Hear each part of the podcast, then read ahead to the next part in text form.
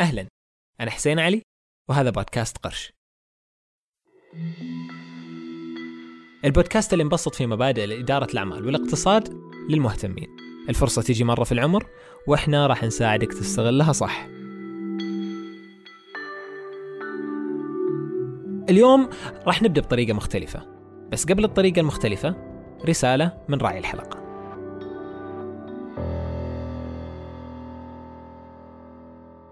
هذه الحلقة من بودكاست قرش برعاية شركة زين.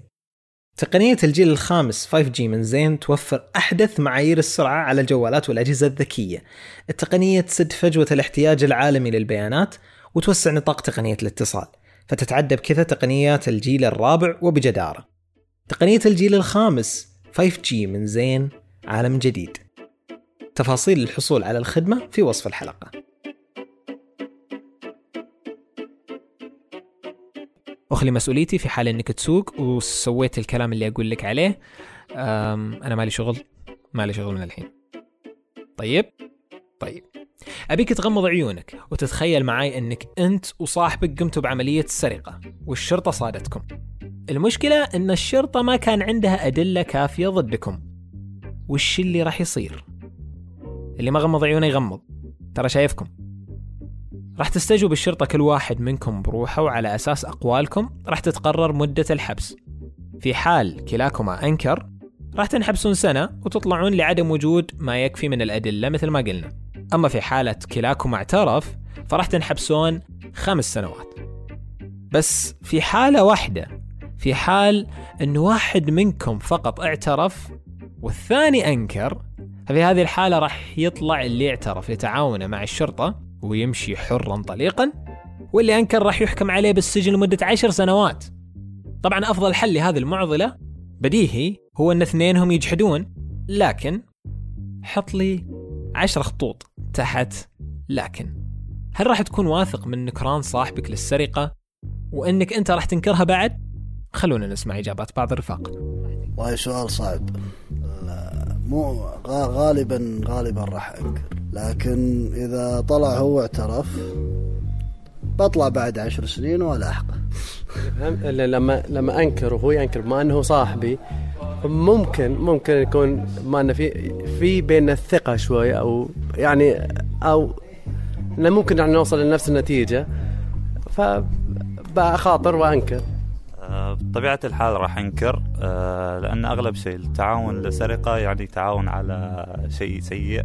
متفقين عليه اوريدي فأتوقع أنه راح يظل الإنكار هو بس يخوف هنا فأنا محطوط في موقف إني أعترف وهم إي ف... فأتوقع بختار على مدى معرفتي بصاحبي. إذا توقعت إنه بيختار في احتمال أكبر يختار إنه ما يعترف ما بعترف عشان ننسجن اثنين سنة واحدة و... من بداية كلامه أنا بعترف على طول وخله ينسجن. على طول غدر فيني فأتوقع إنه بيغدر فيني. يعني على حسب الرجال هذا معرفتي بالرجال إذا هو نكبة معناته والله سؤال صعب صراحة. أحس يبغى له ورقة وقلم تحسب فيها probabilities زي كذا. بس ما أدري أنا أحس إن ال ال أقل عدد سنين يعني هذا الشيء اللي أنا بروح له يعني انستكتفلي لا اراديا بروح لأقل عدد من السنين. لا راح أنكر. ما راح أقول شيء. لأن أنا قاعد ألعب بالاحتماليه صفر عشرة. لكني لو إني اعترفت قاعد ألعب الاحتماليه خمسة عشرة. يعني خمسة أنا وعشرة هي. فخلها على صفر عشرة أفضل. بالنسبة لي. ببلغ عليه. ما أدري بتهمه هو. بعد بيطلع بخليه.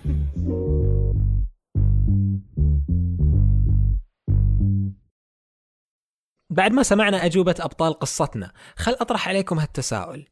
شلون إذا كان هذا منافسك في السوق ومش صاحبك في السجن؟ الحين أبيك تفتح لي عينك وتنسى السجن وتجي معي للسوق. وبالتحديد لسوق احتكار القلة أو الأوليغوبلي ماركت كما ذكرنا في أحد الحلقات السابقة بعنوان شهر عليك وشهر علينا هو أن السوق اللي يتم التحكم به بالكامل من قبل عدد قليل من الشركات والمصنعين. بحيث انه يكون محتكر بين شركتين إلى خمس شركات. هذا هو سوق احتكار القلة. وصلت معي للسوق؟ طيب تعال أعرفك على شخصين. واحد اسمه سالم يده علاء والثاني اسمه ناصر. كلاهما يمتلك شركة وكلاهما يبيع السلعه ذاتها وبنفس الجودة. ولا يوجد شركات أخرى تنافسهم بالسوق. عند تحديدهم لسعر السلعة عندهم خيارين. الخيار الأول أما أنهم يتنافسون. الخيار الثاني أنهم يتآمرون.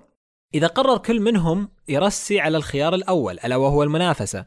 اللي راح يصير هنا إنه هامش الربح عندهم راح يكون ضيق لأنهم راح يتصاقعون كثير. فكل واحد راح يبيع المنتج بتكلفته زائد شوية هامش ربح بسيط كذا علشان يأكل هو وعياله خبز وعيش. يعني بالعربي راح يبيعون بالتكلفة زائد شوية بحيث إنهم ما يخسرون شيء. وخلونا نقول إن هذا السعر هو 200 أما الخيار الثاني ألا وهو التآمر والاتفاق على بيع السلعة بسعر أعلى. خلونا نقول مثلا 300 ريال. بكذا كل من سالم وناصر راح يحقق أرباح أكثر من المتوقع. لأن وقتها إحنا المستهلكين ما عندنا أي خيارات ثانية. السوق محتكر لسالم وناصر والله يغربلهم بيفلسوا فينا.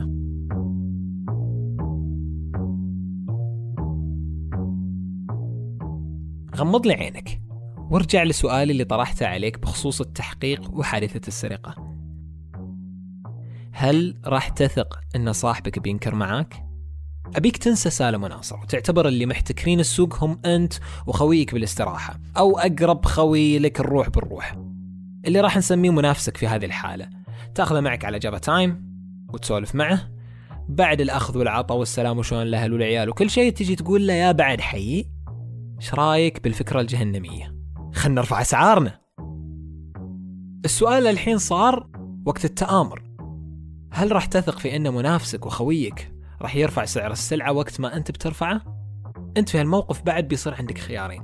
أما توثق في منافسك وترفع سعرك لل 300 أو تخلي الثقة معدومة وتخلي سعرك 200 نفس ما كان.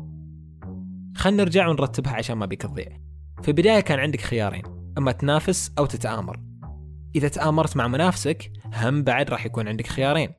إما تمشي المؤامرة للنهاية وترفع سعرك أو تعدم الثقة وتخلي سعرك نفسه. الحين خلصت الخيارات وتجي الاحتمالات اللي راح تترتب عليها كل خيار ممكن تتخذه. إذا مشيت على المؤامرة وطمعت ورفعت سعرك الاحتمال الأول هو أن منافسك واللي هو خويك في هالحالة بعد بيكون ماشي على المؤامرة ويطمع ويرفع سعره معاك. اثنينكم راح تبيعون المنتج ب 300 واثنينكم راح تربحون زيادة 100 ريال على كل سلعة تبيعونها. الحين هذا الاحتمال كويس خلونا نروح للاحتمال الثاني. هو أنك تطمع وترفع سعرك لكن خويك ينكبك ويجحد فيك وأنت فقط من يرفع سعره وهو يبقى سعره ثابت. في هالحالة أنت راح تخسر جزء كبير من أرباحك وهو راح يكسب الكثير الكثير من السوق. هنا على أي أساس أنت راح تتخذ قرارك؟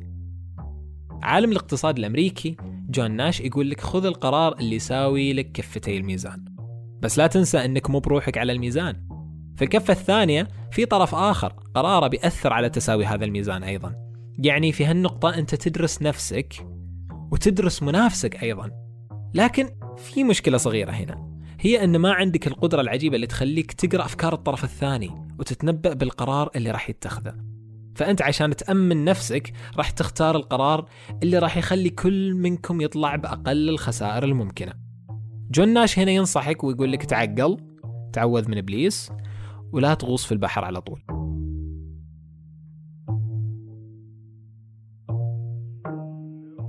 تجيني بعدين تندب حظك وتقول لو أني أعرف أن البحر عميق جدا ما أبحرت هذا ما يخدمك هذا والله ما زين.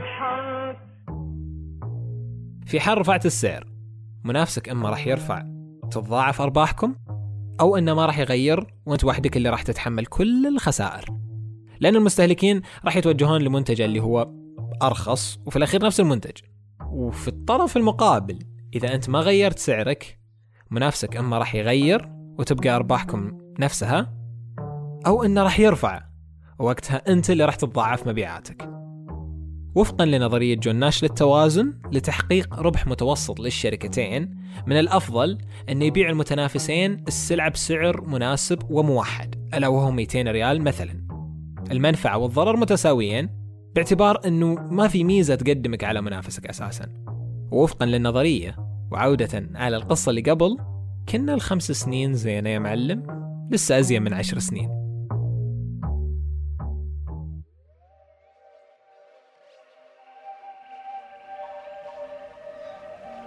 So we see that if the, the, the zeros of the Riemann zeta function correspond to singularities in space time, singularities in space time, then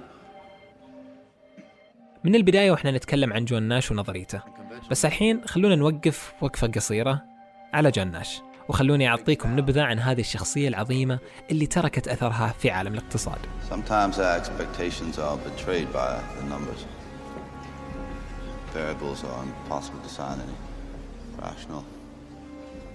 جون فوربس ناش هو عالم رياضيات أمريكي حاز على جائزة نوبل للاقتصاد في عام 1994 اهتم ناش بنظرية التوازن وهي عبارة عن تحليل رياضي لحالات التضارب في المصالح للوصول إلى أفضل الخيارات اللي تناسب مصلحة الجميع. وتم إنتاج فيلم بعنوان A Beautiful Mind يتحدث عن قصة حياته وبداية دخوله في عالم الاقتصاد ومحاولاته في تطوير نظريته اللي تكللت بنجاح باهر. ناش كان مصاب بمرض الفصام أي كان يخيل له أنه يشوف أشخاص ويتحدث معهم وهم لا موجودين ولا هو تكلم معهم من الأساس لكنه كان يظن أنهم جزء من الواقع. هذا المرض ما وقف عن تطوير النظرية. ولا ننسى أن هالشيء يدل على أن قدراتنا على التفكير والإنجاز كبشر غير محدودة بمرض أو ظروف معينة. إحنا فقط نحتاج نعطي فرصة للصوت اللي داخلنا ونصغي له. وكجزء من الإصغاء للصوت اللي داخلك أفضل شكل لدعم المحتوى اللي تحبه هي أنك تنشره وتشغل فيه خلق الله مثل ما شغلناك فيه. إذا عجبتك الحلقة قل لكل الناس عنها. وإذا ما عجبتك يعني انشرها ما يضر بس كلنا ولا تقول لأحد وش اللي ما عجبك. كان على كتابة الحلقة وإعداد النص فاطمة زهير وحسن علي. الإنتاج الصوتي مبارك الزوبع التصميم المرئي والفني هلا العنزي وصفاء السعيد. كان معكم بالتقديم حسين علي. بودكاست قرش هو أحد منتجات شبكة محتوايز. دمتم بود.